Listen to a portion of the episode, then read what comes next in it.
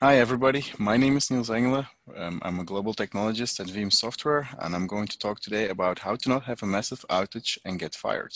Now, for those of you who don't know me, um, my name, as I said, is Niels. I work at Veeam Software for about six years. Um, you can find my Twitter handle and my personal blog on there. And I like to be call myself a guy who's into DevOps. I'm a general geek. I like comics as well. I'm a big Lego fan, as you will notice throughout my presentation. Now, those who know Veeam software knows that we are a, an availability company specialized in backup and disaster recovery. And a very common question I get is, why do you do this job? Why do you love backup and disaster recovery? And actually, that's a very interesting story because when I was a young kid, I used to sit a lot like this, of course, without the beard and everything, but um, over time I grew one. But what happened in best was when I started with computers, initially, in the early days of Windows and Windows 95, for example, I remember waking up one day with a virus on my computer, unable to boot the system. And back then, when there were no backups, there was an easy solution. You would take a floppy disk, go to a friend, copy the files you were missing, plug them in your computer, and just put the files back. Of course, it was a very painful experience for me to get a virus on my Windows computer. And I decided, you know what, I'll look into something different. And thanks to the internet, I realized there is another operating system called Linux. So I switched to Linux because viruses, according to what I found on the internet back then, didn't really exist in Linux unless you executed them yourself. Now, everything went well and I used Linux for two, three years, gained a lot of experience. And I did manage to break my Linux by installing a new software by running configure, make and make install and removing some specific folder according to the README file. However, I did a mistake and I lost all my files and the computer could not boot. So where I'm going with this whole story is this was happening to me as a kid but in a company, this happens all the time. People accidentally delete a file. Viruses or ransomware happen all the time. So IT disasters, they can happen all the time. Of course, you want to be protected against this, but it doesn't matter where you are. They can happen at any place, anywhere, or any time. Now, I'm very sure that you've heard about outages affecting major many, for example, airlines over the last 18 months. There are a lot of airlines which had issues in the, in the past 18 months and, and, and came into the news.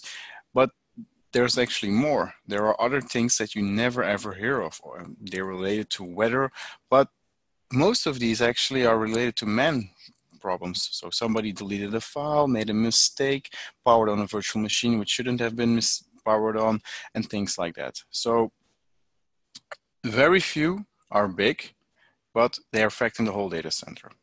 And what's more importantly is most of these are related to applications. Now, this is of course different than my Windows story, but it happens all the time. And five things I always see in a company when I talk to them about disaster recovery and backup is familiar things in terms of data loss. So accidental deletion is of course one thing, somebody deleted a file or somebody installed a new patch or an update for Windows or some type of application without doing proper testing. They did a power on and the server crashed or had issues. These things are very common um, effects and happen on a daily basis. Now, another thing is, of course, unforeseen events. Um, if you're working in a data center, you may have everything nice and tidy up and running. But what if, for example, the external network goes down and it's out of your control? These things happen as well. Do you have multiple data centers? Are you running in a public cloud as disaster recovery? Do you have any plans in case of this? Now, those, of course, are heavy things, but what about internal and external threats? So if somebody leaves the company, is his access immediately revoked? If not, does he still have access when he leaves the, the door, picking up his phone, removing files or emails? Um, ransomware is another thing that's very hot, of course, and again, brings me back to my Windows story where I had a virus and I lost files. So mistakes happen all the time and it doesn't matter where you are in the world, if it's in your main data center or if it's in a public data center, a public cloud, I mean, things can happen. So you can't ignore these, or well, you shouldn't ignore it. And you don't want to become the company where downtime is affecting you in a, in a massive point and where it costs a lot of money and people will get fired. First of all, back up your stuff. If it's a computer, if it's if it's your phone, if it's your tablet, if it's your servers, public cloud, private cloud, it doesn't matter where you are, you need to have a backup. You need to be back up and running as soon as possible. Of course, backups is one thing and restoring from a backup can take a lot of time. So what I always advise is have a disaster recovery plan. And then with this, just press one button and you're good to go when you power on everything in a public cloud or maybe in a secondary data center. And this is where a pain point actually exists because a lot of companies I talk to, they say, well, we have a disaster recovery plan, but it's very complex to maintain. And when things change, we need to update this. And we've had it in the past that something was forgotten. And well, then things went wrong when we actually had a disaster. So another point which happens a lot is, uh, or some familiar sounds on, in terms of disaster recovery are, which virtual machine should be powered up first? Which one should be last? Which one are connected to each other? Do we have an Active Directory and an Exchange working together? Do we have a database with a web service working together? And how do we know what has changed? How do we know if we are ready to do the failover?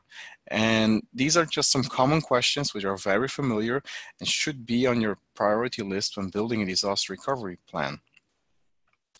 Now, do you actually test your disaster recovery or do you even test your backups? Now, some common answers are we do this every month, which is very good if you're doing this, but many companies are doing it only once or twice a year.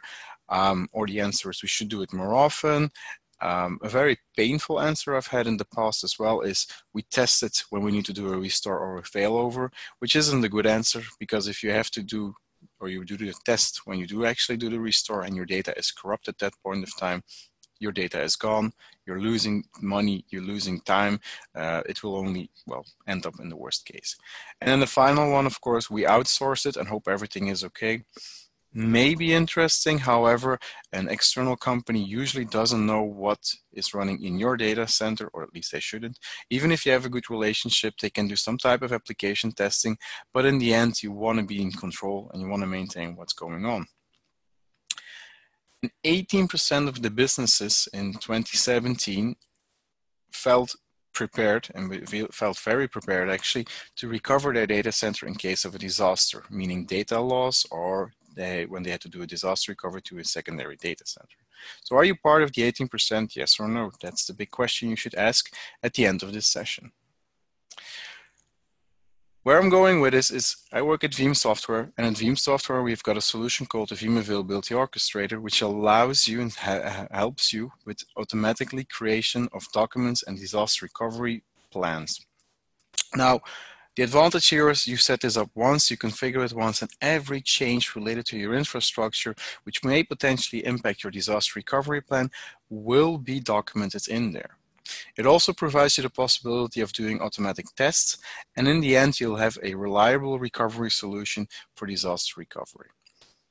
So in terms of dynamic dynamic documents, what we offer is template-based files in Word document, which can be uh, utilized. Every change you do in your disaster recovery plan or in your environment in the production is documented in, in there. So you can satisfy legal and compliance requirements and everything is automatically maintained with up-to-date data. So even if the guy responsible for a specific type of application or um, disaster recovery scenario goes on a holiday, his contact details are in there, their steps of what to do are in there, everything is fully up to date. Automatic testing, I've said it before, testing is can take a lot of time, cost a lot of money, but everything can be done automatically through our orchestrator. And of course, in the end, you'll have reliable recovery with role-based access where people can maintain their own infrastructure and perform the restores or the failovers specifically to a specific virtual machine and an application when needed.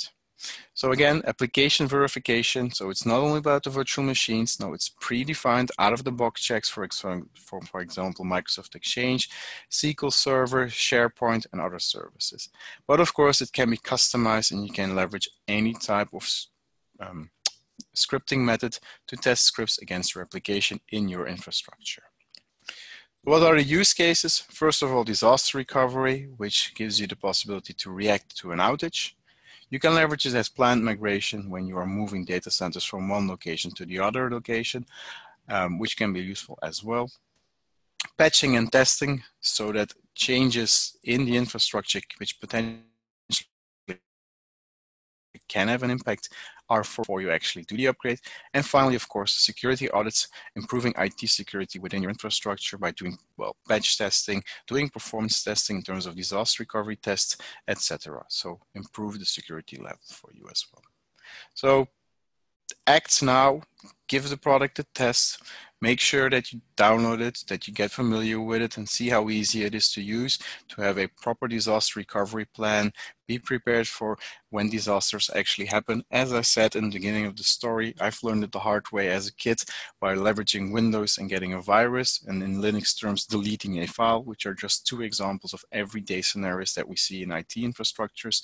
So Veeam Availability Orchestrator is now available make sure that you try it out, get familiar with it, and have a disaster recovery plan for the future. Thank you very much for your attention, and I hope you have a nice day.